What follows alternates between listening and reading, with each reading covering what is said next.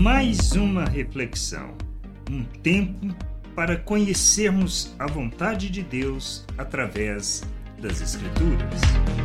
Como se não usasse o mundo. Usamos do mundo, mas não podemos ter o nosso coração preso às coisas desta vida.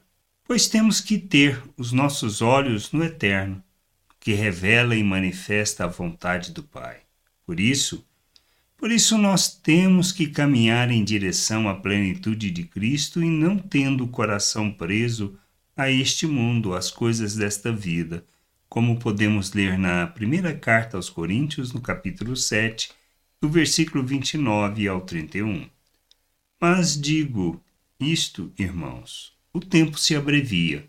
Por isso, de agora em diante, não só os casados sejam como se não fossem casados, mas também os que choram, como se não chorassem, os que se alegram, como se não se alegrassem, os que compram, como se nada possuíssem, e os que utilizam deste mundo, como se não fizessem uso dele, porque a aparência deste mundo passa.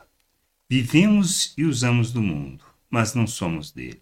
Não temos nem podemos ter o nosso coração preso às demandas desta vida, pois se assim fizermos, revelamos a nossa imaturidade e o quanto estamos longe, muito longe e distante do propósito de Deus, pois quanto mais nos envolvemos com as coisas desta vida, mais longe estamos de compreender o querer de Deus para nós, bem como o nosso papel neste mundo.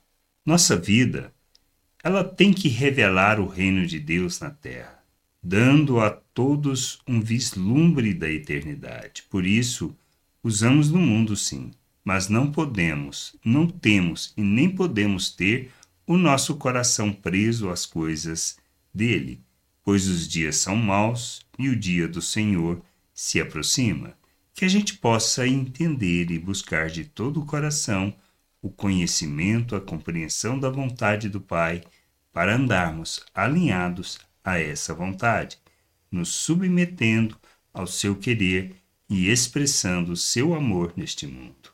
Graça e paz sobre a tua vida. Amém. Gostou da reflexão? Compartilhe. Não deixe de ler as Escrituras.